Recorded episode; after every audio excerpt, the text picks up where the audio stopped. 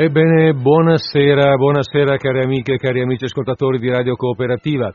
Eccoci qui, oggi è il 22 gennaio 2019, sono le 15.53 all'orologio di Radio Cooperativa e sta, in, e sta andando in onda in diretta per la prima volta nell'anno 2019 Disordine Sparso.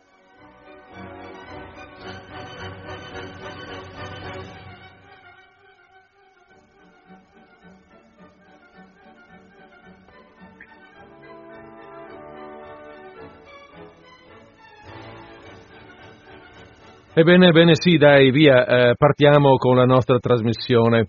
Eh, è un mese che manco, eh, un mese che manco dalla diretta, quasi mi dimenticavo come si deve fare qui per far partire la trasmissione in diretta, tutte queste confusioni, premi un bottone, premi quell'altro, scrivi di qua, scrivi di là, ma finalmente ci siamo, eh, siamo pronti e, siamo, e stiamo partendo.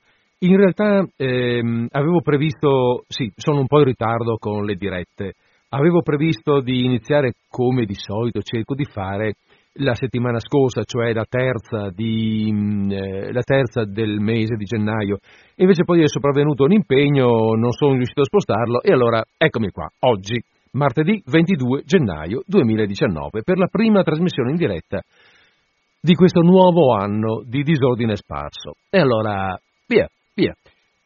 Ecco, però eh, una cosa mh, mm, vorrei. Mh, mm, voglio che la trasmissione rispetti eh, il tema riguardo a, all'anno scorso, cioè il tema iniziale. Eh, cominciamo l'anno con il tema del viaggio.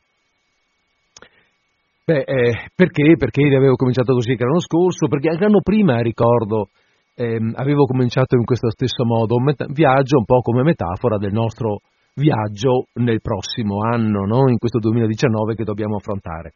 Certo oggi parlare di viaggi ehm, in questo periodo, in questi giorni, con queste notizie di cronaca che ci stanno arrivando, è un po' difficile, potrebbe portarci lontano. No? Sono, sono viaggi anche quelli che si fanno alla ricerca di una vita nuova e che invece spesso portano alla morte. Eh, ma, ma viaggio non è soltanto questo, ecco, usciamo dalla cronaca e prendiamo il viaggio con una immagine un po' più ampia, se possibile. Eh, il, viaggio è, eh beh, il viaggio è anche il percorso, come dire, eh, cosa importante, è un po' metafora della vita, la vita è un viaggio, eh, la ricerca di se stessi, il conoscersi ogni volta un pochettino di più è un lungo viaggio che non finisce mai. È un po' la metafora del percorso che intendiamo fare tutti e che vorrei fare anch'io con voi in quest'anno, in questo, in questo 2019 per l'appunto che è appena cominciato. Eh, l'anno scorso ricordo che avevamo cominciato con, sì, appunto con questa intenzione, dicevo, con il viaggio di Dante. Vi ricordate, avevamo fatto qualche canto della Divina Commedia dell'Inferno in dialetto, mm, per avere qualcosa di un po' originale e anche l'anno prima mm, più o meno lo stesso, sempre partendo da spunti tra loro diversi. Bene, qual è lo spunto di quest'anno? Lo spunto di quest'anno, che però poi vorrei, vorrei riprendere eh, anche qualche volta di più andando avanti nel semestre, viene da uno dei romanzi più noti della letteratura americana. Si tratta di Moby Dick o La balena di Herman Melville. Il titolo è proprio questo, è Moby Dick o La balena. Cioè, già, cioè, ci, scusate, ci aggiungiamo noi che la balena è bianca. Sì, è bianca in realtà, ma il titolo è così, non nomina il colore. Beh, d'altra parte l'avete sentito nominare, no? Chi è che non ha sentito nominare, che non ha sentito parlare di questo romanzo? Eppure, mm, eppure diciamoci un po' la verità, quanti di noi hanno avuto veramente la costanza di leggerselo tutto? È un, è un libro piuttosto grosso, sono attorno alle 600 pagine e soprattutto quanti conoscono, quanti conoscono o quantomeno almeno hanno un'idea della complessità e della ricchezza di questo testo. Io mi ricordo che un tempo giravano delle riduzioni, eh, riduzioni, riduzioni piuttosto, piuttosto, forti che appunto riducevano di molto il, la, la, mm, la grossezza, la quantità dello scritto, tanto che molti pensavano anche, o molti pensano ancora forse, non lo so, eh, questo ve la butto lì come domanda, che si trattasse di letteratura d'avventura, mh, mm, pensata, dedicata ai giovani, ai ragazzi, agli adolescenti, una cosa così avventurosa, un breve, rom- breve o meno breve romanzo d'avventura. Però non è così, non è proprio così. Si tratta di un grosso equivoco. Beh, se vogliamo, sì, certo, per carità, la, la trama, se proprio vogliamo, potremmo riassumerla in poche parole. Eh? Due punti. Il capitano di una baleniera conduce la sua nave a caccia di una balena speciale. Chiuse virgolette, punto, e abbiamo riassunto la trama. Però, eh, però il libro non è questo. Il libro non è tutto qua. È molto più profondo di quanto possa apparire in prima lettura, fra l'altro, cioè vi sono livelli di lettura diversi. E vi sono livelli di lettura diversi e senza che nessuno ancora sia riuscito a dire eh, senz'altro quel che voleva dire Melville con, sua, con questa sua portentosa metafora è questo. Eh, sono molte le cose che dice Melville e che possiamo tirare fuori noi. Forse non tutte quelle, non tutte quelle che aveva pensato lui, ma evidentemente dentro ci sono, c'è, c'è molto dentro questo libro. Il primo traduttore italiano, pensate un po', il primo traduttore italiano eh, nel 1938 fu Cesare Pavese e eh, dice, eh, rice- ehm, leggo proprio le parole di Pavese, si tratta di un vero e proprio poema sacro, cui non sono mancati né il cielo né la terra a por mano, e consiglio di leggerlo tenendo a mente la Bibbia. Quindi già questo insomma, ci fa pensare che abbiamo di fronte qualcosa di diverso da quello a cui forse pensavamo prima. C'è un commentatore eh, uno dei tanti critici molto attento appunto di Melville vede addirittura una interessante analogia tra questo libro, Moby Dick appunto, e la Divina Commedia. Perché? Perché in entrambi c'è un forte rapporto, una ricerca di, ehm, come dire, sono due opere che studiano, che approfondiscono, che trattano il rapporto tra l'uomo e l'assoluto dove l'assoluto è scritto con la A maiuscola, con due eh, definizioni poi diverse, seguono due percorsi diversi, ma perché diversi sono le epoche, diverse sono le persone che scrivono e le culture che hanno, però entrambi trattano, cercano di trattare questo tema. E allora, insomma, alla fine dei conti vedete che non si tratta proprio di letteratura per ragazzi, Vabbè, adesso io non vi vorrei annoiare troppo, eh, eh, perché ehm, come abbiamo fatto in anni, in anni passati con altri eh, romanzi, ricordo, ricordo ehm, eh, scusate, Pinocchio, ricordo la, mm, eh, il, il, il Don Quixote, ecco, anche a questo vorrei dedicare un certo numero di incontri, sei, sette, non so, vedremo insomma cosa verrà fuori. E allora prevedo di poter fare degli altri richiami più avanti, ecco, di chiacchierare io un pochettino per volta, perché sennò qua prendo, mi prendo tutto lo spazio, me ne prendo troppo e voglio darne invece naturalmente, ovviamente, al libro. Eh, al libro, questo libro che ci racconta la storia, che ci racconta il fantastico viaggio della baleniera Pequod e del suo capitano, il famoso capitano Acab. Ecco, a proposito, ehm, sempre così, collegandoci un po' a quello che stavo cercando di dire prima, ricordo, mh, vi ricordo che questo nome, Acab, è un nome biblico, un nome che appare nel primo libro dei re, della Bibbia, appunto, primo libro dei re, dal capitolo 16 in avanti. E eh, si tratta di un re che tradisce la fede di Israele, tradisce il Dio di Israele, e per questo verrà punito e umiliato. Ucciso in battaglia, il suo sangue verrà leccato dai cani e il cane nella cultura ebraica è un animale impuro, un animale indegno, insomma. Ecco, questo è il racconto biblico. Ehm, comunque, ecco, scusate, volevo dire, questo è il racconto biblico, ma l'esistenza di questo personaggio, di questo Acab, di questo re Acab, è storicamente provata e nota, e si sa che era a capo dell'esercito di Israele che sconfisse gli Assiri nell'853 a.C. Questo, vabbè, non c'entra nulla con noi, mentre c'entra il collegamento, eh, la scelta del nome che fa um, Melville per quanto riguarda il suo personaggio. Perché Melville conosce bene la Bibbia, è di cultura puritana, quindi una, di quella cultura, la cultura di, quegli, di, quei, di quei, religiosi ehm, integralisti che, sono, che, sono, fuggiti dal, dall'Inghilterra e, sono, e, hanno colonizzato i primi coloni eh, americani. Le sue scelte, le scelte che fa Melville, le analogie che troveremo, i nomi dei protagonisti, però poi ne vedremo un altro, non sono, non sono casuali e fanno proprio parte di quei contenuti del, del, libro che chiedono in qualche modo di essere interpretati. Allora, vabbè, eh, adesso magari cominceremo a leggere qualcosa. Eh, aggiungo soltanto, tanto così per piazzare la situazione, per eh, piazzare la narrazione, che Herman Melville, l'autore, visse tra il 1819 e il 1891 e Moby Dick è stato scritto, è stato stampato nel 1851, quindi 168 anni fa. Boh, allora cominciamo a leggere qualcosa. Eh, sono proprio le prime pagine, eh, l'inizio, l'attacco, capitolo 1. Sono alcune pagine nelle quali il narratore in prima persona, eh, il libro è raccontato da uno che si presenta all'inizio, sentiremo, e, e poi comincia a raccontare la storia quindi parla in prima persona.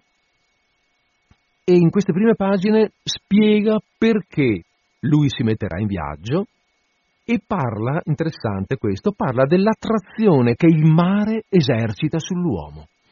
Ecco, attenzione perché il mare, il mare qui non è soltanto il mare, cioè non è soltanto quella grande, ehm, grande e affascinante distesa di acqua salata, per capirci.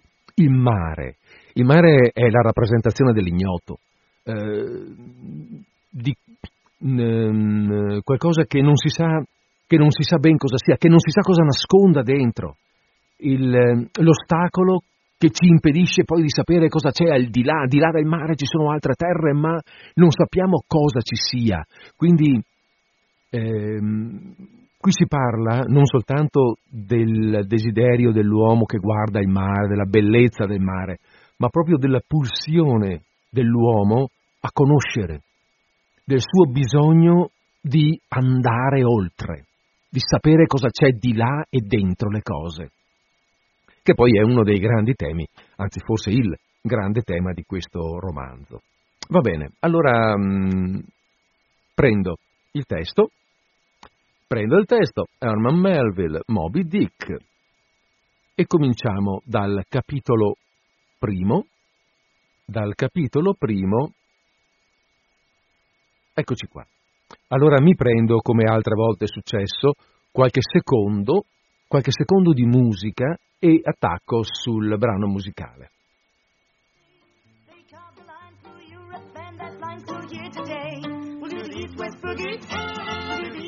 Boogie at the Berlin Wall. Do the east west boogie. Mm-hmm. Do the east west boogie. I will still be tall. Do the east west boogie, and it ain't no fun at all.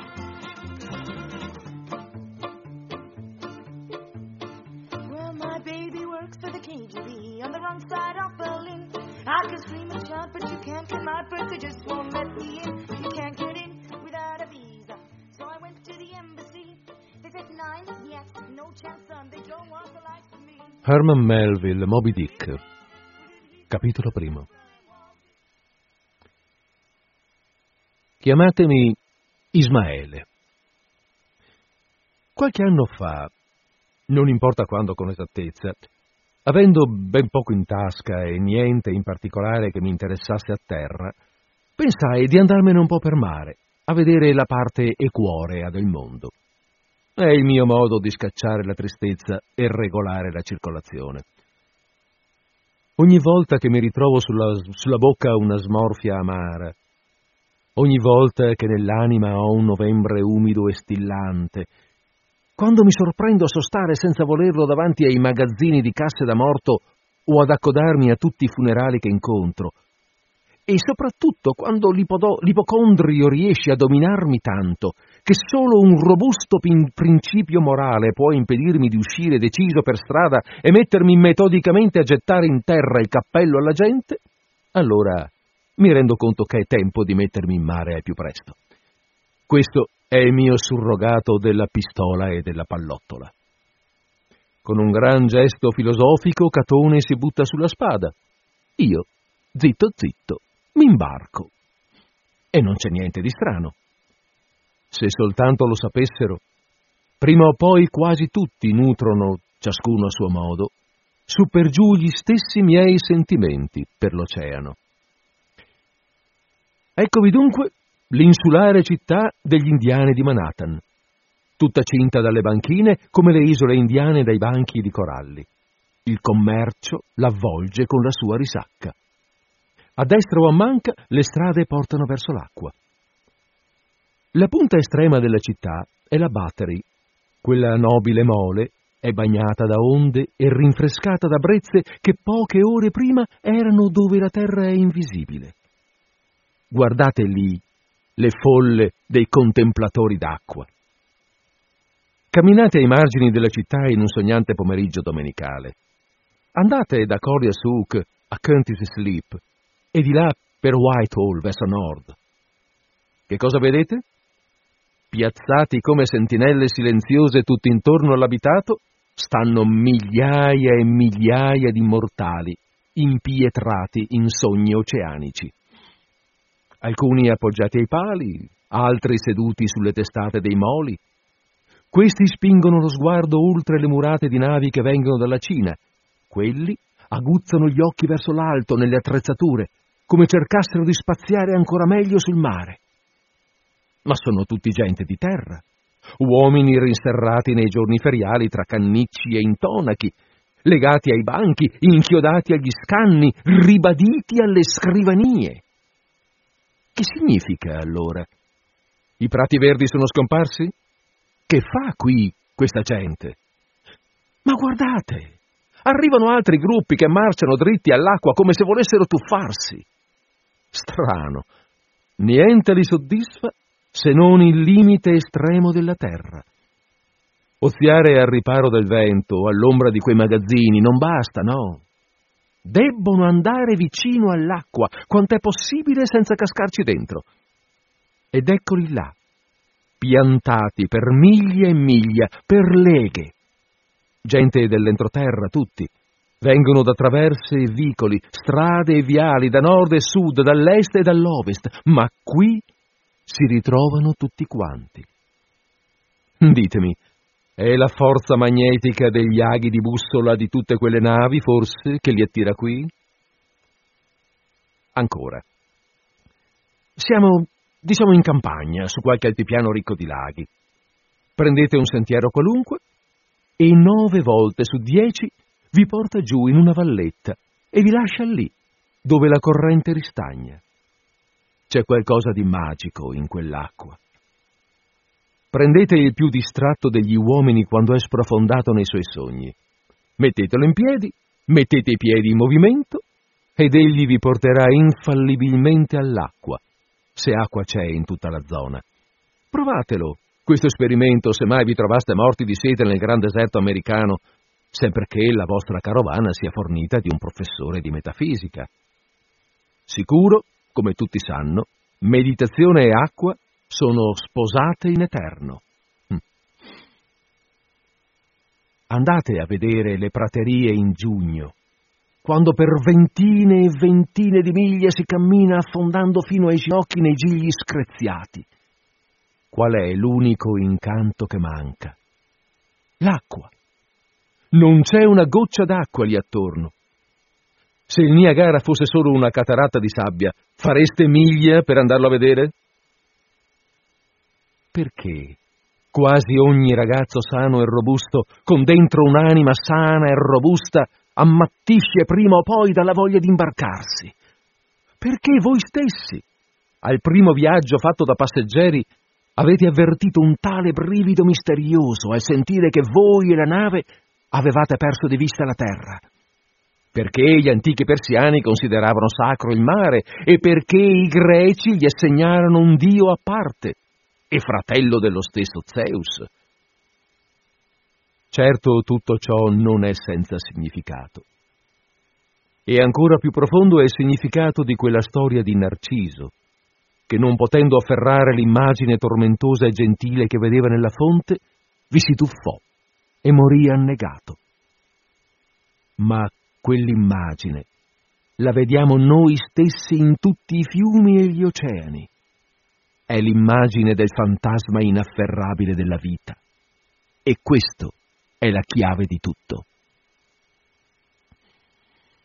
Ora, quando io dico che ho l'abitudine di mettermi in mare ogni volta che comincio a vederci appannato e divento troppo cosciente dei miei polmoni, non vorrei si intendesse che io mi imbarchi mai come passeggero, perché a imbarcarsi da passeggero bisogna avere per forza un portafogli, e un portafogli non è che uno straccio se non c'è qualcosa dentro. Inoltre i passeggeri prendono il mal di mare, diventano irascibili, non dormono la notte e in genere non si divertono granché. No, no, io non vado mai come passeggero e nemmeno, per quanto sia oramai piuttosto vecchio del mestiere, mi metto mai in mare come commodoro o capitano o cuoco. Lascio la gloria e la distinzione di questi uffici a chi li gradisce. Da parte mia, Detesto tutte le onorevoli e rispettabili fatiche, afflizioni e tribolazioni di qualsivoglia genere. Mi è già sufficiente dover badare a me stesso, senza preoccuparmi di navi, brigantini, brigantini a palo, golette o che so io. E quanto a imbarcarmi da cuoco, sebbene riconosca in questo una gloria considerevole, visto che il cuoco a bordo è in un certo senso un ufficiale, pure insomma Arrostire polli non mi ha mai attirato. Per quanto, una volta che il pollo sia arrostito, giudiziosamente imburrato e magistralmente salato e pepato, non c'è nessuno che possa parlare di un pollo arrosto con più rispetto, per non dire riverenza, di me. No, no. Quando mi imbarco, mi imbarco da marinaio semplice, proprio davanti all'albero, giù a piombo nel castello, su in cima alla testa d'alberetto. È vero che il più delle volte mi fanno sfacchinare e saltare da una manovra all'altra come un grillo in un prato di maggio. E questa storia da prima è piuttosto sgradevole. Ti tocca nell'onore, specie se si proviene da una qualche vecchia famiglia ben radicata. E più che mai, se proprio prima di cacciare le mani nel secchio del catrame, uno ha vissuto da padrone, facendo il maestro di scuola in campagna, dove anche i più lunghi se la facevano sotto. Da maestro a marinaio, credetemi, il passo è forte. E per fare buon viso a quel giochetto ci vuole una potente digestione di Seneca e degli stoici. Ma anche a questo, col tempo, ci si abitua. Che importa se qualche vecchia carogna di un capitano mi ordina di prendere la scopa e spezzare i ponti? A che può ammontare l'offesa, se la pesiamo, voglio dire, sulla bilancia del Nuovo Testamento? Credete che l'Arcangelo Gabriele possa stimarmi di meno perché in quel caso particolare obbedisco con prontezza e rispetto a quel vecchio tirchio? Chi non è uno schiavo? Ditemelo. Hm. E dunque, per quanto i vecchi capitani mi facciano sfacchinare, per quanto mi sbattano intorno a spintoni e manate, io ho la soddisfazione di sapere che tutto è secondo giustizia, che ogni altro uomo viene servito in un modo o nell'altro, su per giù allo stesso modo, o sul piano fisico o su quello metafisico, voglio dire. E così la pestata universale viene trasmessa dall'uno all'altro, e le mani di ognuno dovrebbero fregare le scapole dell'altro con soddisfazione di tutti. Ancora, io mi imbarco sempre da marinaio perché si fanno un dovere di pagarmi per il disturbo, mentre che io sappia non danno mai un soldo ai passeggeri, al contrario, i passeggeri devono pagare loro. E c'è proprio una gran differenza tra pagare e essere pagati. L'atto di pagare è forse il castigo più seccante che i due ladri del frutteto ci abbiano lasciato in eredità. ma essere pagati. Che c'è di eguale al mondo?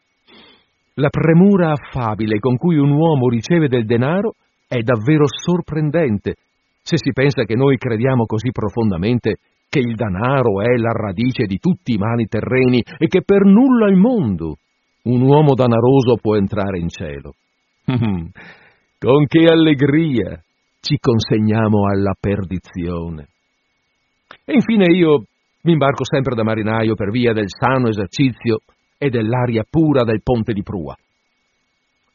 Perché, visto che in questo modo i venti di prua sono assai più frequenti dei venti di poppa, così il più delle volte il commodoro sul cassero riceve l'aria di seconda mano dai marinai sul castello. Egli crede di respirarla per primo, ma si sbaglia. In modo assai consimile, il popolo guida i suoi capi in parecchie altre cose, proprio mentre i capi nemmeno lo sospettano.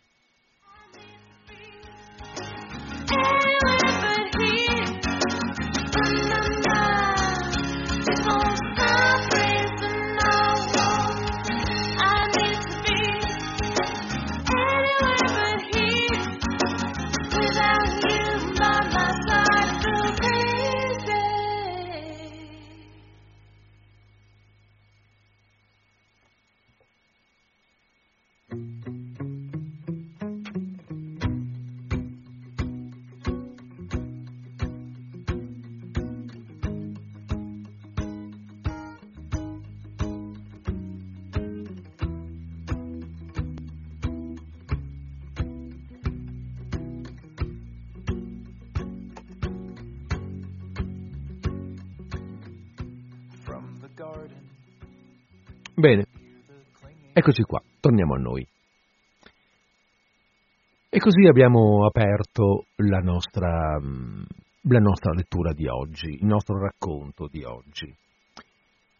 Eh, siamo, noi siamo qui al, all'ascolto di Radio Cooperativa di Disordine Sparso, anche noi guardando avanti verso il 2019, come, come tutta questa folla di americani descritti da Melville che guardano l'oceano in attesa di qualcosa che da lì, mh, mm, dalla misteriosa e apparentemente vuota massa d'acqua, arrivi, mh, mm, arrivi una risposta, che ne so, una novità, qualcosa, un segno, qualcosa che aspettiamo, che aspettano loro, che aspettiamo anche noi da questo 2019.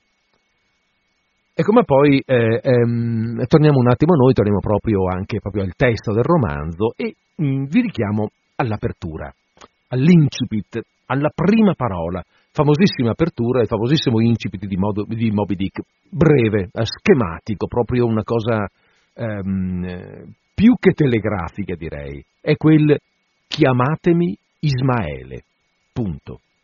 Il narratore si presenta, non dice mi chiamo Ismaele, io sono Ismaele, il mio nome è, dice chiamatemi, non mi chiamo così, quindi è sottinteso, non è questo il mio vero nome, ma io rappresento Ismaele.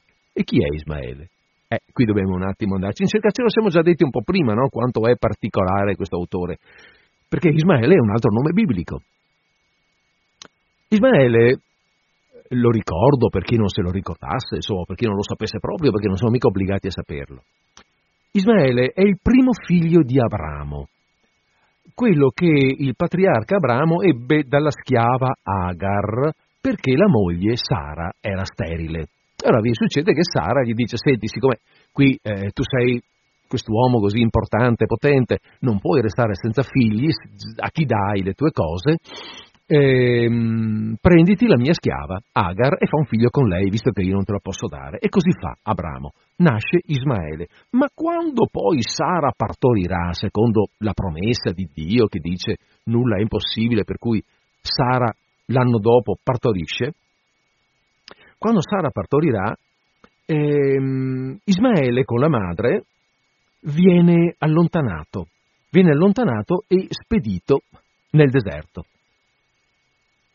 Nel deserto Ismaele si troverà in una condizione molto difficile, Ismaele con la madre si troveranno in condizione di morire praticamente, abbandonati, avendo finito le, le, le, le riserve di cibo e di acqua, a un certo momento sono, sono, stanno morendo, ma vengono salvati per intervento divino sempre, e poi lui, Ismaele, diventerà un, anche lui diventerà capo, capo tribù, capo di una dinastia che era molto importante allora, mh, mm, particolarmente importante questa definizione di capo della dinastia nella cultura ebraica.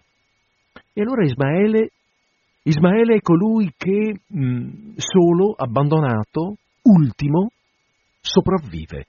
Sopravvive per raccontare questa storia, perché questo è poi il destino di Ismaele, del nostro narratore, cioè il destino eh, eh di essere l'ultimo, l'unico che si salva, che potrà rileggere eh, questa storia dentro di sé e raccontarla e scriverla, raccontarla per noi.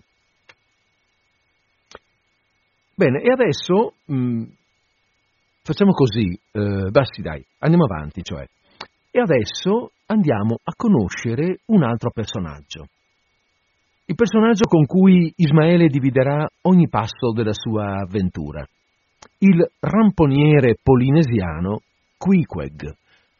Um, ramponiere è quello, eh, beh, un personaggio molto particolare nel, nella baleniera, eh, è quello che scende nella lancia, cioè nella, nella, barca baleniera, che si stacca, cioè dalla nave, eh, è quello il primo che lancia il rampone contro la balena eh, a una decina di metri, quindi si va lì sotto la balena e si lancia il rampone. Questo spetta al ramponiere, che deve essere un uomo particolarmente forte perché il rampone è pesante, il lancio deve venire da lontano e, eh, e il rampone deve piantarsi saldamente sulle carni del, dell'animale. Quindi aspettiamoci un personaggio un po' particolare. Però, prima addentriamoci un po' con Ismaele nel luogo in cui lo incontrerà, e cioè nella locanda dello sfiatatoio. E lo sfiatatoio, scusate, eh, sì, meglio che ce lo chiariamo, perché è interessante questa roba qui, è tutto legato. Siamo eh, nell'isola di Nantucket, eh, in, eh, in, America appunto, un'isola dalla quale partono le, le, le, più note, le più importanti, le più famose eh, navi, le prime forse navi baleniere eh, statunitensi, ah, statunitensi, americane, perché all'epoca non si parlava di Stati Uniti ancora. Lo sfiatatoio, dicevamo, è quindi tutto legato alla balena. Lo sfiatatoio è quel buco che ha sulla testa la balena attraverso la quale appunto eh, butta fuori l'acqua che ha ingoiato in eccedenza quando va sotto. Ok, allora mm, adesso io mi cerco la pagina, voi restate, restate naturalmente in attesa qualche secondo perché arrivo subito. Un, queste pagine qui sono molto vivaci, molto anche divertenti. Comme état, même si Billy n'est plus là, elle a Mina, tout comme moi.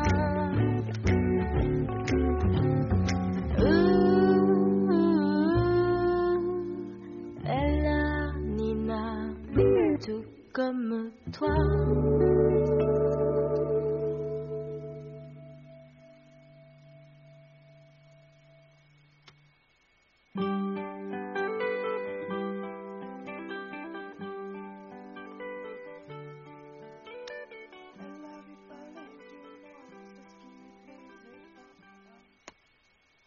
Traversando questo buio vestibolo e proseguendo per un arco dalla volta bassa, tagliato in quello che anticamente deve essere stato un gran camino centrale con focolai tutt'intorno, si entra nella stanza comune, che è un posto ancora più buio, con tali travi basse e massicce in alto e assi così vecchi e rugosi di sotto, che quasi pareva di calcare i visceri di qualche vecchia carretta, specie in una notte come questa, piena di ululi, con questa vecchia arca ammarrata sull'angolo che balla così furiosamente.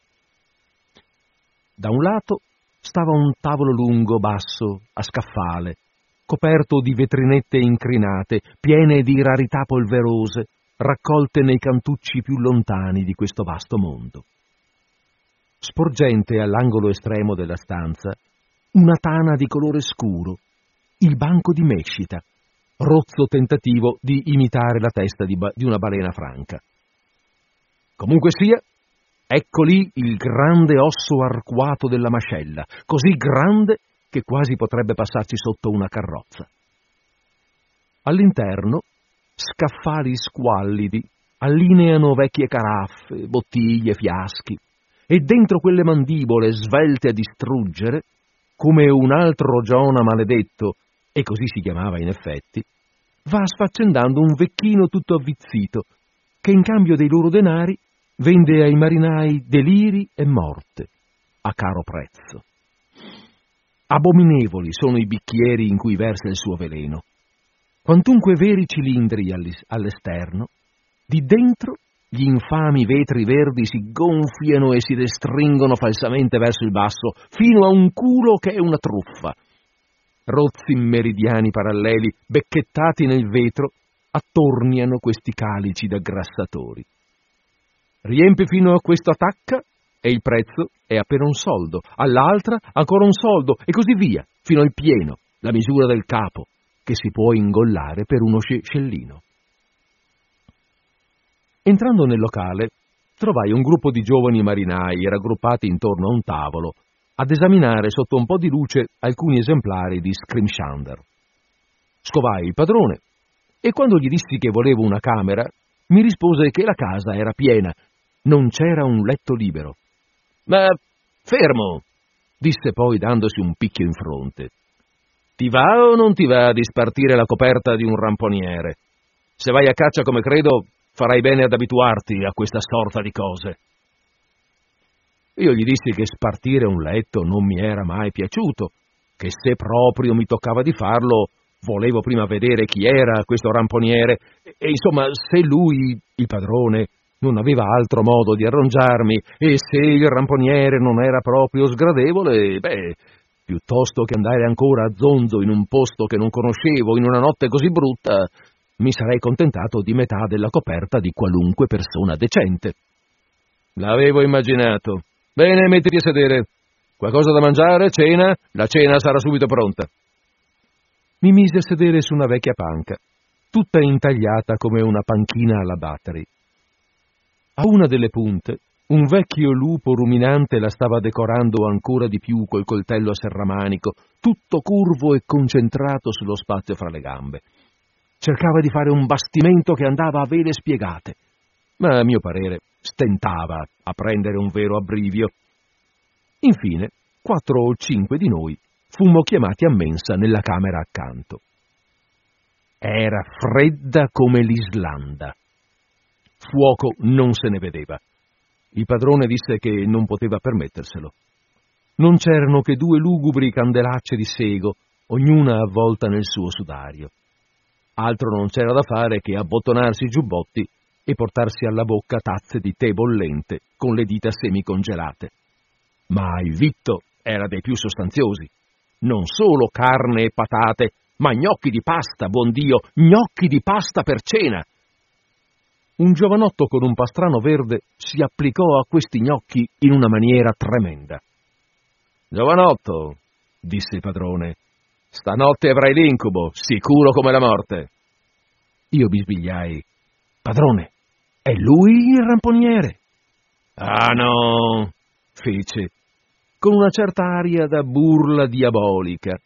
Il ramponiere è un tipo di carnagione scura, non mangia mai pasta, quello, non mangia altro che bistecche, e gli piacciono al sangue. Si strozzi pure, dico io. Dov'è questo ramponiere? Si trova qui dentro? Sarà qui fra poco, fu la risposta. Che potevo farci? Questo ramponiere di colorito scuro cominciava a insospettirmi.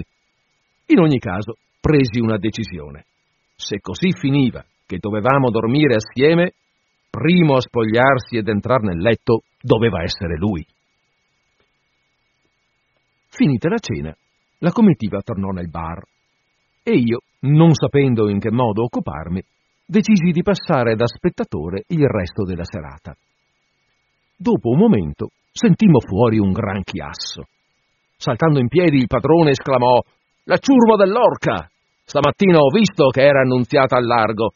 Tre anni di mare e la stiva piena. Ragazzi, viva! Adesso sentiremo le ultime novità delle Figi. Arrivò dall'ingresso un gran calpestio di stivali da mare.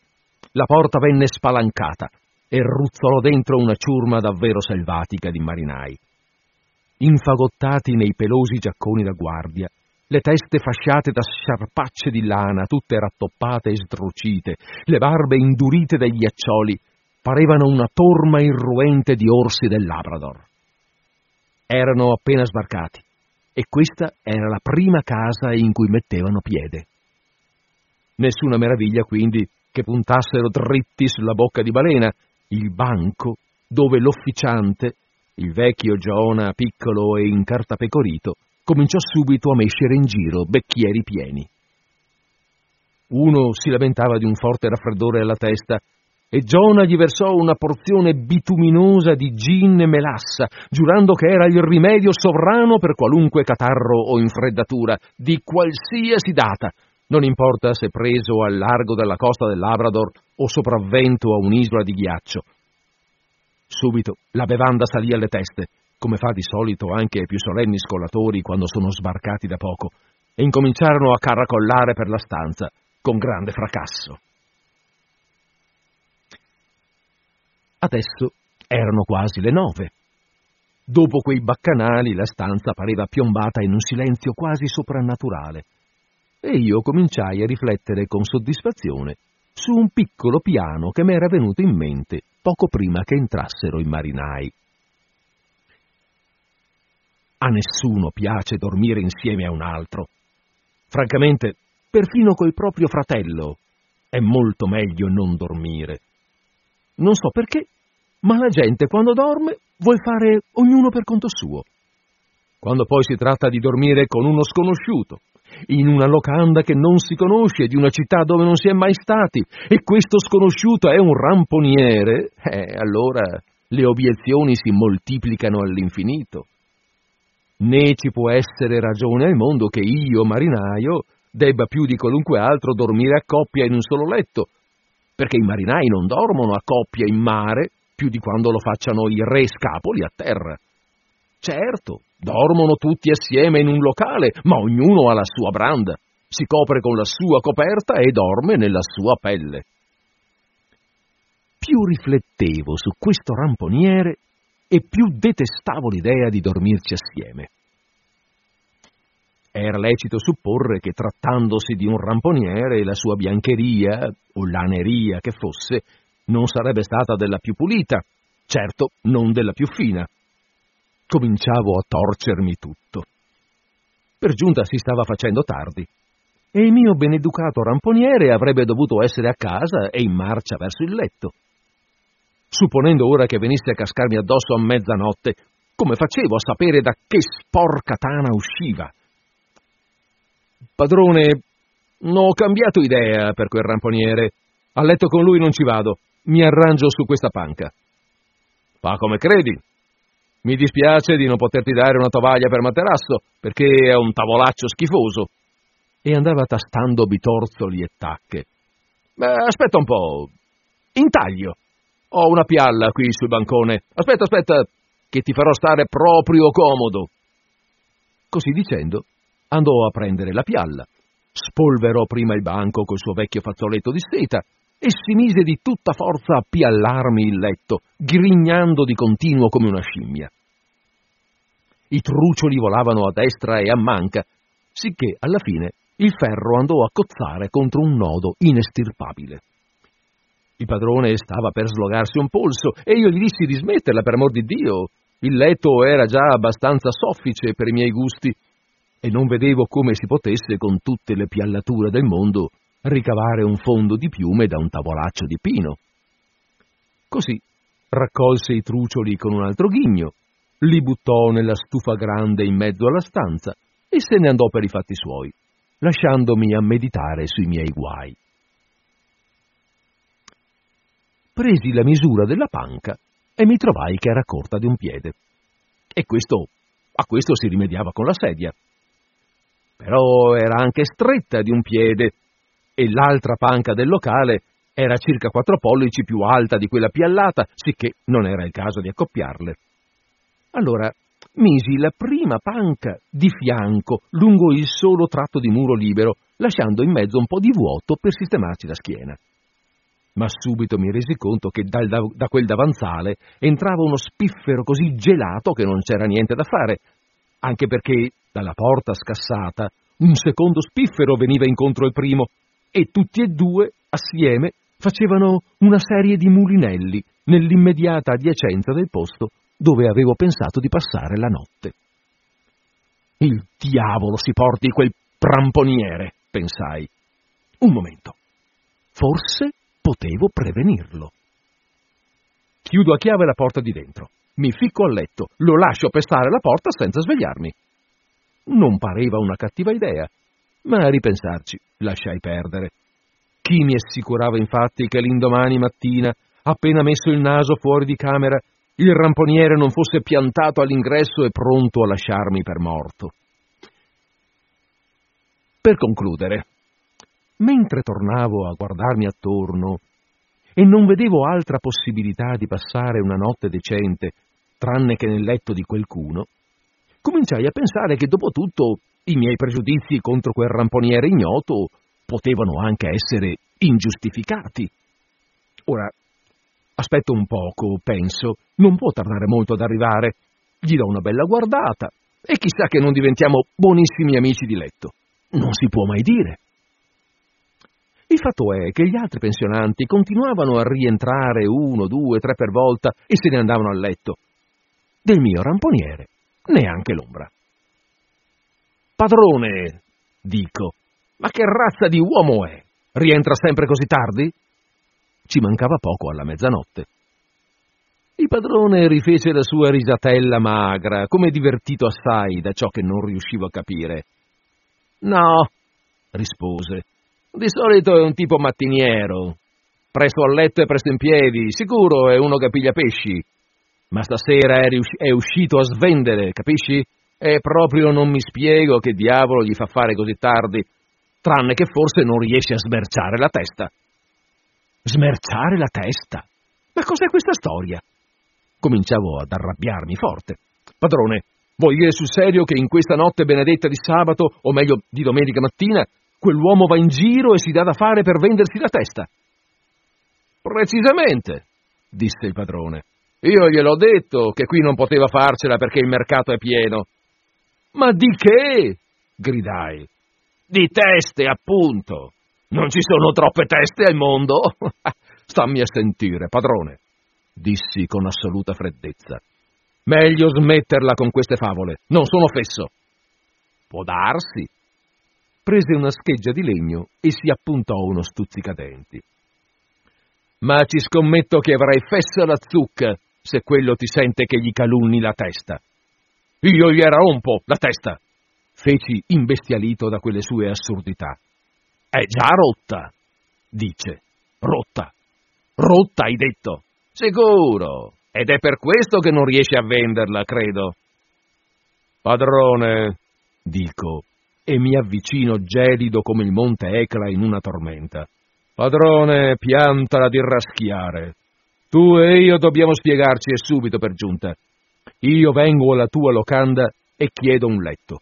Tu mi rispondi che puoi darmene solo metà e l'altra metà è di un certo ramponiere.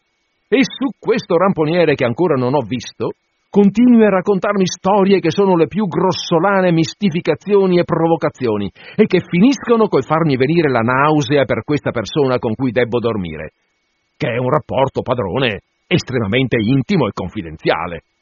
Ora ti domando di parlare chiaro e dirmi chi e che diavolo è questo ramponiere e se posso stare tranquillo sotto ogni punto di vista passando la notte con lui. E in primo luogo, Sarai così gentile da rimangiarti questa storia della testa, perché se è vera è prova sicura che questo ramponiere è pazzo da manicomio e non ho nessuna intenzione di dormire con un pazzo. E tu, amico, dico tu, padrone, tu, egregio signore, sapendo questo e cercando di convincermi a farlo, ti rendi di conseguenza passibile di azione penale. Caspita! disse il padrone tirando un gran respiro. Questo sì che è un predicozzo per uno che si sbottona di rado. Ma sta tranquillo, non ti preoccupare. Questo ramponiere che ti dicevo è appena arrivato dai mari del sud, dove ha comprato un mucchio di teste imbalsamate della Nuova Zelanda. Gran rarità, come sai. E le ha vendute tutte tranne una. E quest'ultima cerca di venderla stanotte, perché domani è domenica e non sarebbe il caso di andare in giro a vendere teste umane mentre la gente va in chiesa. Ci ha provato domenica scorsa, ma lo trattenni proprio mentre usciva, con quattro teste infilate in uno spago che sul mio onore parevano una filza di cipolle. Questo resoconto chiarì il mistero che altrimenti era incomprensibile e provò che dopo tutto il padrone non aveva avuto nessuna intenzione di prendermi in giro. Ma d'altra parte, che pensare di un ramponiere che la notte di sabato la passa fuori fino alla Santa Domenica, dandosi da fare per vendere teste di miscredenti morti, che è un vero lavoro da cannibali. Padrone, credimi, questo ramponiere è un tipo pericoloso. Paga puntuale, fu la risposta. Ma andiamo, si fa tardi assai. Fai meglio a dare un colpo di coda. È un buon letto. Ci dormimmo io e Sel la notte che ci sposammo. C'è spazio abbastanza per tirare calci in due in quel letto. È un lettone onnipotente. Figurati che prima di cambiarlo, Sel ci sistemava i bambini ai piedi, Sam e Johnny. Ma una notte cominciai a stirarmi nel sonno e non so come Sam andò a finire per terra e quasi si ruppe un braccio. Allora Sel disse che bisognava cambiarlo. Ma vieni con me, che ti do una candela. Così dicendo, accese una candela e me la porse, facendo l'atto di passare avanti. Ero ancora incerto. Allora guardò il pendolo nell'angolo e sbottò. Per Dio, è già domenica. Non lo vedrai quel ramponiere stanotte. Avrà gettato l'ancora chissà dove. Cammina dunque, muoviti, no? Considerai la cosa un momento e poi andammo su. E mi portò in una stanzuccia fredda come un'ostrica e fornita, bisogna dirlo, di un letto spettacoloso, che quasi potevano starci comodi quattro ramponieri. Ecco qua, disse il padrone piazzando la candela su una cassaccia a viaggio sciancata che faceva il doppio servizio di portacatino e di tavolo di centro. Eccoci, mettiti in libertà e buonanotte. Stavo guardando il letto. Mi voltai ed era sparito.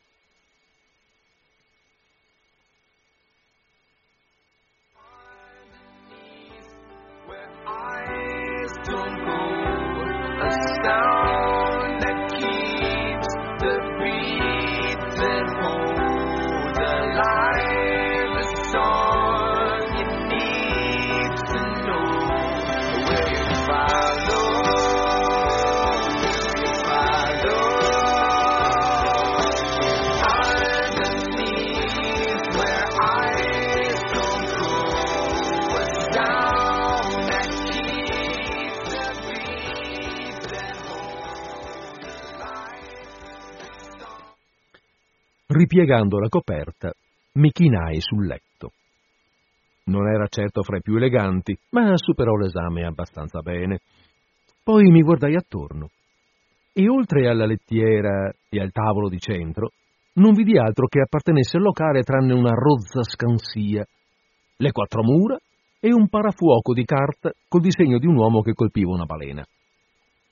Di roba che non apparteneva propriamente alla stanza c'erano una branda affardellata e buttata per terra in un angolo e un grosso sacco da marinaio che conteneva il guardaroba del ramponiere, senza dubbio al posto di un baule da terraferma. Inoltre, un pacco di esotici uncini d'osso di pesce nello scaffale sul camino e una lunga fiocina appoggiata alla testiera del letto. Sedetti sulla sponda del letto e cominciai a pensare a questo ramponiere smerciatore di teste e al suo tappeto. Dopo aver pensato un poco seduto sul letto, mi alzai, mi tolsi la giubba e mi misi a pensare in mezzo alla camera. Poi mi tolsi la giacca e pensai un altro poco in maniche di camicia. ma cominciando ora a sentire un gran freddo, mezzo svestito com'era, e ricordando ciò che aveva detto il padrone, che probabilmente il ramponiere non sarebbe tornato affatto quella notte, visto che era così tardi, non stetti più a frastornarmi. Sgusciai via da calzoni e stivali, soffiai sulla candela e mi buttai nel letto, mettendomi nelle mani di Dio. Se il materasso fosse pieno di pannocchie di Gran Turco o di stoviglie rotte, non è facile dirlo, ma certo mi rigirai parecchio e per un bel pezzo non chiusi occhio. Alla fine scivolai in un leggero sopore e quasi quasi filavo a largo verso la terra di Morfeo quando sentii nel corridoio un passo pesante e vidi un filo di luce entrare in camera da sotto l'uscio. Dio mi salvi, penso, deve essere il ramponiere, quel, quel dannato mercante di teste. Ma rimasi immobile come un morto e deciso a non fiatare sinché non mi si parlasse. La candela in una mano e quella famosa testa nell'altra, lo sconosciuto entrò in camera e senza guardare al letto posò la candela parecchio lontano da me, in un angolo del pavimento. Quindi si mise a lavorare di dita sui nodi del saccone che, come prima dissi, stava nella camera. Non vedevo l'ora di guardarlo in faccia, ma quello la tenne rivolta dall'altro lato per tutto il tempo che rimestò per slacciare la bocca del sacco. Fatto questo, però, si volse. E allora, Dio, che vista! Una faccia! Era di un colore cupo, purpureo e giallastro, tutto chiazzata qua e là di grossi riquadri nericci. Eh sì, era proprio come temevo, un compagno di letto terribile. Avrà preso parte ad una rissa, è stato massacrato e viene dritto dritto del chirurgo. Ma in quel momento gli capitò di voltare la faccia alla luce e vidi benissimo che non potevano assolutamente essere cerotti quei quadrati neri nelle guance. Erano macchie, chissà di cosa. Dapprima non ci capivo niente, ma subito ebbi sentore della verità. Ricordai la storia di un bianco, anzi, proprio un baleniere, che era capitato fra i cannibali ed era stato tatuato. A questo ramponiere, conclusi, nel corso dei suoi lunghi viaggi sarà capitata la stessa avventura. E dopo tutto che vuol dire, pensai, è solo questione di facciata. Un uomo può essere onesto sotto qualunque pelle. D'altro canto non sapevo spiegarmi quel colorito inumano, cioè quello delle parti attorno, che niente avevano a che spartire coi quadrelli del tatuaggio. Certo, poteva trattarsi semplicemente di una buona mano di abbronzatura tropicale, ma non avevo mai sentito dire che il sole forte possa dare a un uomo bianco il colore della tintura di iodio. Però non ero mai stato nel sud e magari laggiù il sole produceva sulla pelle questi effetti devastanti. Basta. Mentre tutti questi pensieri mi passavano come lampi per il cervello, il ramponiere non si era accorto di me assolutamente. Ma avendo dopo qualche difficoltà aperto la sua sacca, si mise a rovistarci dentro e subito ne tirò fuori una specie di ascia di guerra e una bisaccia di foca col pelo le mise sulla cassaccia in mezzo alla camera, afferrò la testa neozelandese che era proprio una roba da vomitare e la ficcò nel sacco. Infine si tolse il cappello, un cappello nuovo di castoro, e io trattenni un urlo, tanta fu la sorpresa. Non aveva capelli in testa, o quasi, niente altro che un ciuffetto attorcigliato sul davanti. La testa pelata e rossiccia era precisa identica a una testa di morto ammuffita. Se non si fosse trovato fra me e la porta, mi sarei buttato fuori più in fretta che non abbia mai buttato giù un pranzo. Ebbi anzi lo stesso l'idea di calarmi dalla finestra, ma eravamo al secondo piano, all'interno. Non sono un vigliacco, ma non sapevo più assolutamente cosa pensare di quel rosso farabutto mercante di teste umane. L'ignoranza è madre della paura. E trovandomi completamente confuso e rimbambito di fronte a questo strano tipo, lo confesso, ne ebbi paura, come se il demonio stesso avesse fatto irruzione in piena notte nella mia camera. Ne avevo tanta paura, di fatti, che non avevo neanche il coraggio di parlargli e di esigere una spiegazione soddisfacente su quelle sue incredibili qualità. Intanto quello continuava l'operazione di spogliarsi e infine mostrò il petto e le braccia. Quanto è vero che son vivo, queste sue parti nascoste erano tutte marcate con gli stessi scacchi che aveva in faccia. La schiena pure, tutta a quadrelli neri. Pareva che avesse combattuto in qualche guerra dei trent'anni e se ne scappasse proprio allora con una camicia di cerotti. Non solo, perfino le gambe aveva marcate, come se un branco di rane verdiscure stessero arrampicandosi sopra tronchetti di palme. Ormai non c'era dubbio che costui doveva essere qualche selvaggio abominevole, imbarcato su una baleniera dei mari del sud e quindi sbarcato su questa terra cristiana. A pensarci mi venivano i brividi. E per giunta un mercante di teste. Magari le teste dei suoi fratelli, magari si incapricciava della mia. Per Dio, guarda che mannaia! Neanche il tempo di rabbrividire ebbi che il selvaggio si mise a fare qualcosa che ipnotizzò la mia attenzione completamente e mi persuase che doveva essere proprio un senza Dio. Si era avvicinato al gabbano, mantello o giaccone di lana pesante che aveva appesa una sedia, e frugando nelle tasche ne tirò fuori una curiosa figuretta sgorbia, con una gobba sul dorso e il colore preciso di un neonato congolese di tre giorni. Ricordando la testa imbalsamata, quasi pensai dapprima che quel manichino nero fosse un bambino autentico, conservato in qualche maniera simile. Ma vedendo che non pareva flessibile affatto e luccicava come un pezzo d'avorio lustrato, conclusi che doveva essere solo un idolo di legno.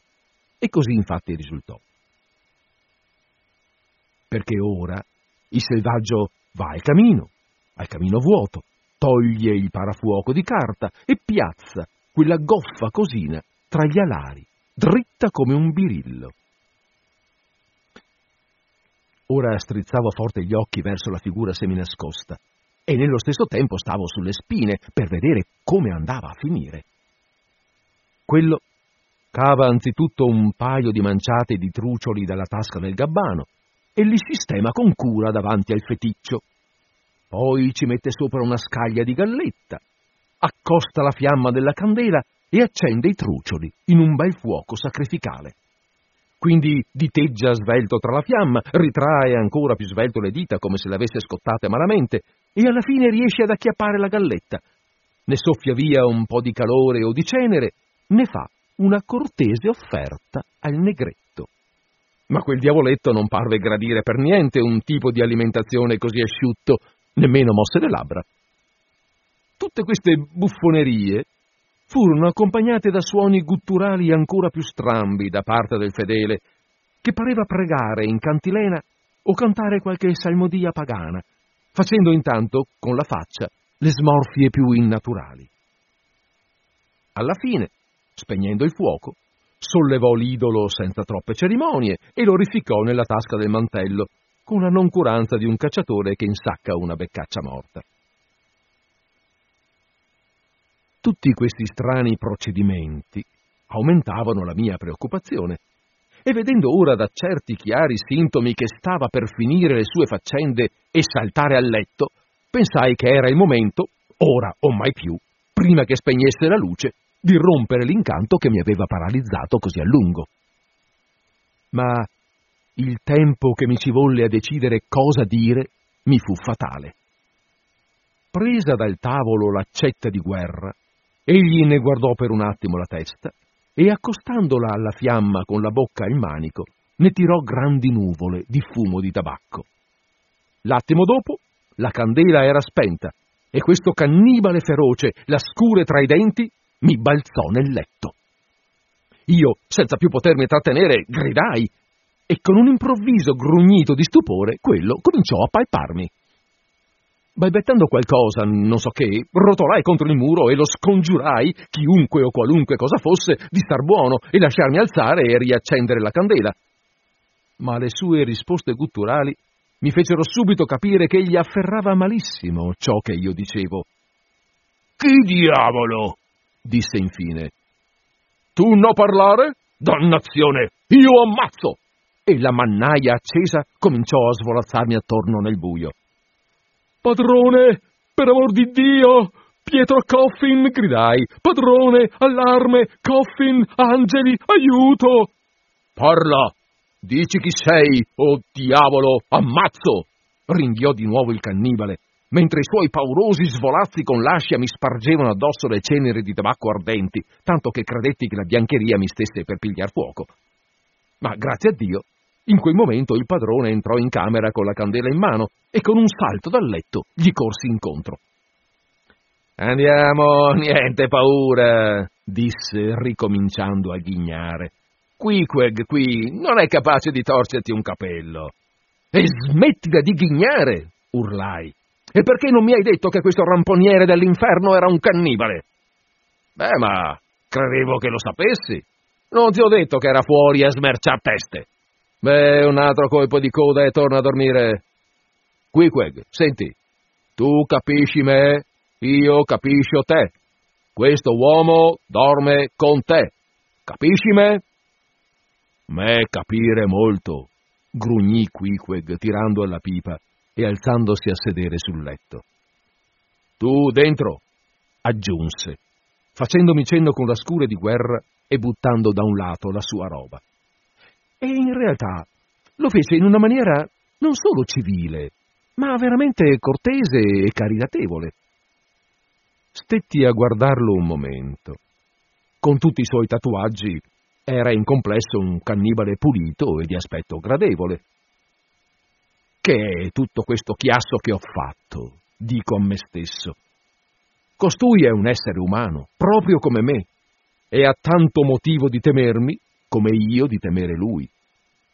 Meglio dormire con un cannibale sobrio che con un cristiano ubriaco. Mm, padrone, digli di mettere via l'ascia o, o, pipa o quello che sia. Insomma, digli di smettere di fumare e andrò sotto con lui. Non mi piace avere a letto uno che fuma, è pericoloso. Per giunta non sono assicurato. Glielo disse e Queequeg subito consentì. E di nuovo mi accennò gentilmente di mettermi a letto, rotolandosi tutto da una parte come per dire non ti sfioro nemmeno una gamba. Buonanotte, padrone, dissi. Puoi andare. Mi ficcai sotto. Mai dormito meglio in vita mia.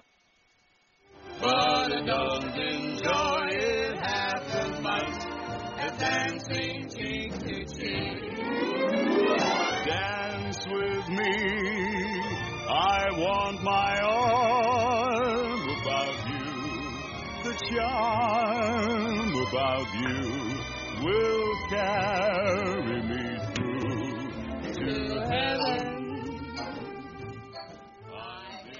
Ok, torniamo a noi.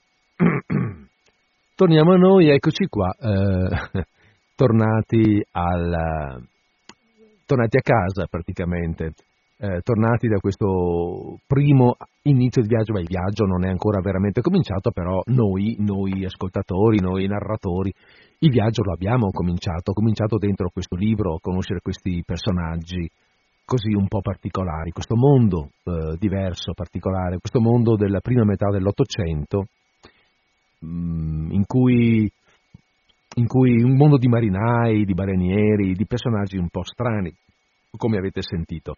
Allora, eh, abbiamo ancora una ventina di, di, minuti davanti a noi e per quanto riguarda oggi lettura, eh, per le letture io mi sarei, avrei finito queste che vi ho fatto, questa narrazione che vi ho fatto, è quella per questa volta. Andremo avanti la, il martedì prossimo, per cui voglio dire la linea è aperta 049 880 90 20 se eh, volete condividere qualcosa, un'opinione, così un'idea, anche, anche una curiosità, anche la curiosità di sapere se questo libro vi era noto, se ne conoscevate, che cosa, cosa pensavate di questo libro, cosa sapete di questo libro, insomma. Nel frattempo io eh, vado avanti con le, solite, con le solite chiacchiere. Queste pagine, avete sentito queste ultime pagine qui, sono, um, come dire, hanno un po', vivono un po' il senso del comico, diversamente dalle prime. Eh, la, mm, non abbiamo ancora affrontato momenti altamente drammatici e ne affronteremo. Il capitano Acab è una figura da tragedia, da tragedia greca, da, da grande, eh, sì, come dire, veramente eh, da grande tragedia, ecco. Quindi è una figura fortemente drammatica. Ma finora stiamo scorrendo in una maniera piuttosto ironica, piuttosto eh, narrativa, si lascia, si lascia, ascoltare con, con piacere.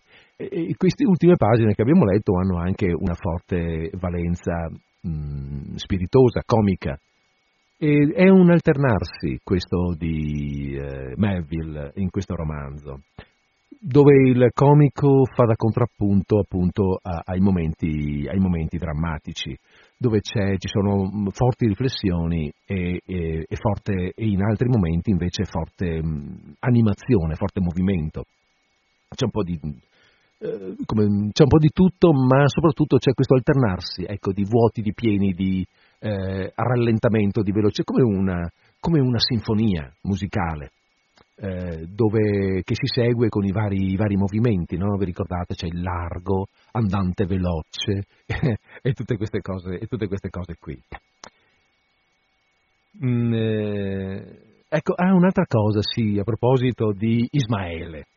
A proposito di Ismaele, c'è qualcuno, qualche, narrato, qualche eh, commentatore, che ha fatto notare come il nome Ismaele, nella pronuncia inglese, Ishmael, ricordi in maniera, mm, diciamo, eh, onomatopeica, ricordi il rumore delle onde, cioè fa Ishmael, Ishmael, il rumore del mare, delle onde.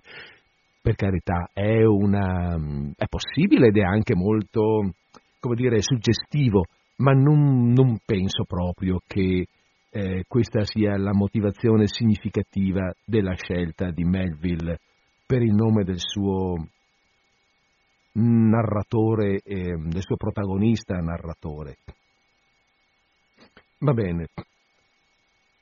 Eh, vorrei anche, a proposito di questa osservazione fatta un attimo fa, e anche delle osservazioni che abbiamo fatto precedentemente, cioè del legame che ha eh, questo, questo libro con la Bibbia e che salterà fuori, perché salta fuori spesso e salterà fuori ancora, eh, e anche sull'aspetto, mh, mm, come dire, sull'aspetto dell'alternanza comico-drammatico, mh, mm, vorrei anche ricordare che beh, non abbiamo letto, perché non è che possiamo leggerlo tutto, e poi sarebbe eccessivamente pesante, io credo, ma nelle pagine precedenti a queste che abbiamo appena letto, cioè prima di arrivare allo sfiatatoio, il nostro Ismaele eh, va in una chiesa, una chiesa votiva, dove trova soprattutto targhe votive a, a, memoria dei tanti marinai e dei tanti ramponieri, dei tanti balenieri che sono morti, sono tutti balenieri. Qui si parla della caccia alla balena, per niente il titolo è proprio Moby Dick o La balena. Eh, possiamo pensare quello che vogliamo oggi modernamente della caccia alla balena, ma dobbiamo andare indietro di 160 anni rispetto a quello che eh, immaginiamo e sappiamo e pensiamo oggi. Allora, in questa chiesa c'è una figura di prete molto particolare che eh, va, sale sul pulpito, fra l'altro il pulpito, al pulpito si sale come, come si sale su, um, sul, come, dire, come si chiama? Il punto di vedetta della, della nave, no? quindi è una scaletta di corda. Il, eh, questo prete sale lungo la scaletta di corda, va sul pulpito in alto quindi, e poi tira su la scaletta, si isola completamente dal, dal mondo e parla ai marinai che stanno sotto. E tiene una predica e tiene una predica sul libro di Giona, cioè sul profeta Giona. Sapete la storia di Giona, no? Che doveva andare a Ninive ma lui non ci vuole andare e allora si imbarca per scappare, ma la barca viene colta da una tempesta, allora i marinai, capito che è lui colpevole, che, che si tira dietro la tempesta e lo buttano in mare, eh, lui verrà mangiato, inghiottito da un grande pesce e poi il quale lo risputerà eh, proprio sulla spiaggia di Ninive. E questa è una, uno dei libri, eh, uno appunto dei libri della Bibbia. E, e questo prete dall'alto, della, da, dall'alto de, della coffa, stavo per dire, cioè dall'alto del suo particolarissimo mh, pulpito, tiene una predica che è una vera e propria esegesi biblica, cioè fa proprio una vera e propria, sono 4-5 pagine di vera e propria spiegazione, almeno dal suo punto di vista, della storia del, del profeta, del significato biblico, quindi del significato da riportare al, al fedele ascoltatore della storia del, del profeta Giona. Sempre appunto per tornare al tema che questo libro, insomma, non è proprio un normale, un banale libro di, di, d'avventura. E questo accade proprio prima del, eh, dell'arrivo di Ismaele nella locanda dello spiattatoio che è invece un momento completamente diverso perché qui c'è vita, perché qui c'è confusione, c'è gente che parla, c'è il popolo. Nella, nella pagina precedente c'è qualcuno che dice agli altri, eh, ehm, non so come dire, ma dall'alto del suo pulpito, isolato, perché ha tirato su anche la scaletta di corda, e dice al, alla gente cosa deve pensare, come va il mondo. Dopodiché invece è il, è il momento più eh, di, di, relazione più uguale, più umana, sono tutti alla pari nella, nella locanda dello spiatatoio, arrivano, avete sentito, arrivano i balenieri che sono stati via tre anni, si beve, si mangia insieme, si, si dorme insieme. Ed è un momento invece molto più vivace e anche, appunto, abbiamo detto, eh, comico. Ehm, era anche interessante notare, ci sono alcune, alcune frasi che mi sono sottolineato nel frattempo. Ripeto, siamo nel 1850. Eh, la, L'America sta per essere colonizzata da queste persone, Melville è, è appunto, fa parte appunto dei coloni, ci sono ancora molti indiani eh, nella, nel, nel, territorio, lui li ha visti bene, parla degli indiani di Manhattan che loro hanno scacciato praticamente e nei confronti dei quali c'è sicuramente un forte pregiudizio. Eppure Melville eh, nel suo incontro con Queequeg, che è molto significativo, trova il modo di scrivere alcune cose che adesso leggo, dice che adesso rileggo, le ho già lette. Dice un uomo può essere onesto sotto qualunque pelle. Eh, questo ramponiere, eh, che lui non sa chi sia, ma che a un certo momento vede apparire in camera, e insomma è un personaggio un po' strano, riconosciamolo, intanto è un personaggio di pelle diversa dalla sua, decisamente, e poi tutto tatuato a quadroni, eh, insomma fa un po', fa un po' impressione. E però lui dice sì, va bene, d'accordo, però è un uomo, non, non, non cambia, non è, non è, la pelle quello che lo fa diventare una, una cosa diversa, no? Quindi un uomo, dice proprio lui, può essere onesto sotto qualunque pelle. E più avanti trova anche da dire questo, l'ignoranza è madre della paura. E trovandomi completamente confuso e rimbambito di, di fronte a questo strano tipo, lo confesso, ne ebbi paura. Cioè, ho avuto paura di questo personaggio, però poco prima ho detto L'ignoranza è madre della paura. Ho avuto paura perché, perché, ero ignorante, perché non lo conoscevo, perché non sapevo e mi sono lasciato spaventare, ma l'ignoranza che mi ha fatto spaventare.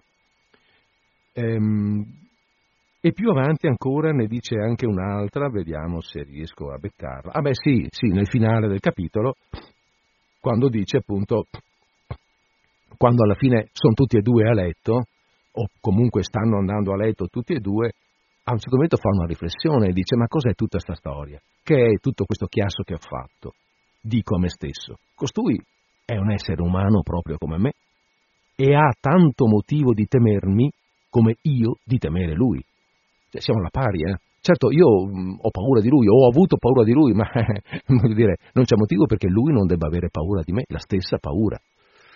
Mm, Melville eh, evidentemente eh, al suo tempo è, di te- è, è, è, di mente molto più aperta eh, di, tanti, di, tante persone. Ecco. Riesce a guardare un pochettino al di là e cerca di invitare a guardare un pochettino al di là della, dell'apparenza. Ecco, qui eh, saremmo arrivati allora scusate, dov'è? Ah, eccolo qua. Qui saremo arrivati allora al, um, a, a questo, al, al, quarto, al, quarto, capitolo. No? Qui comincia, il, vabbè, abbiamo letto i primi tre capitoli, eh, no, scusate, non li abbiamo letti tutti e tre, abbiamo preso spunti da, dal primo e dal terzo capitolo e adesso siamo arrivati al quarto. E, mm, allora uno potrebbe dirci, beh va bene, dai, siamo al quarto capitolo e, e quanti capitoli sono? Beh, eh, veramente non me lo ricordo, però ve lo voglio dire perché è interessante verificare. Ecco, sono la bellezza di 135. 135 capitoli. Beh, voi capirete allora che eh, vuol dire che sono capitoli piuttosto brevi e in effetti sì, sono capitoli molto, alcuni capitoli sono veramente due pagine, tre pagine, mm, non sono, non sono capitoli, ce ne sono alcuni capitoli un po' più lunghi, ma per la maggioranza sono capitoli piuttosto brevi. Ecco, continueremo la settimana prossima. Eh, continueremo la settimana prossima, vorrei la settimana prossima alternare due, ancora una volta due momenti di narrazione, continuare con la presentazione dei personaggi, oggi abbiamo visto ehm, Quiqueg e in parte Ismaele, la settimana prossima verremo, vedremo qualche altro personaggio e poi una, una scena di, di, di, un po' più di maggior movimento, cercando quindi di conoscere l'ambiente nel quale ci muoviamo con questa storia. Sono le 15, sono le 17 e 15, eh, mancano ancora 5 minuti, se non abbiamo neanche tanto tempo per le telefonate, però la linea 049 880 90 20 è aperta. Se appunto volete condividere qualcosa, siamo ancora in tempo.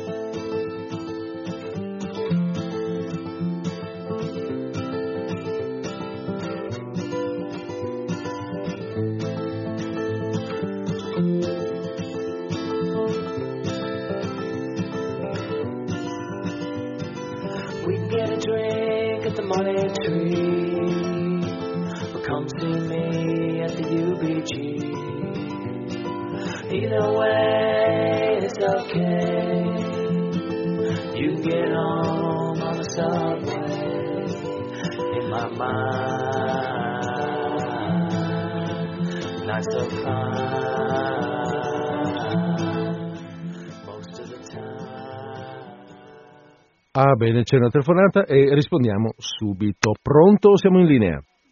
Sì, pronto. Ciao Federico. Ciao, Agnese. ciao Agnese. Eh, scusami perché io di solito o ti ascolto in replica mm. sabato oppure su una posizione dove la radio sento bene, però il telefono non, non va bene, cui, mm. eh, no, è, non prende bene perché sono al piano di sotto. No, volevo ringraziarti anche per la settimana scorsa che poi era con Grandesso, vero che eri... Eh, la settimana scorsa veramente, ecco... Eh, o era una replica? Era repliche. Ah, Io non, non sì, è la prima, questa è la prima del me, dell'anno. Ecco, ecco. Ho aperto eh, l'anno con questa storia. Non ci sono, quindi mi va benissimo anche eh, di solito va il sabato, per cui un giorno o l'altro viene, però molto simpatica anche quella della mm, settimana scorsa. Dovrei prendere anche appunti perché poi non è bello parlare di un'altra. Comunque ti ringrazio sempre tanto perché eh, gli argomenti sono sempre molto vari, ma poi li fai proprio, anche, anche Grandei sono molto bravo, li fai proprio rivivere la, come fossimo lì, ecco. e, e, siccome a teatro almeno io ho, pochi, ho difficoltà insomma andare mm. così è come avere il teatro in casa.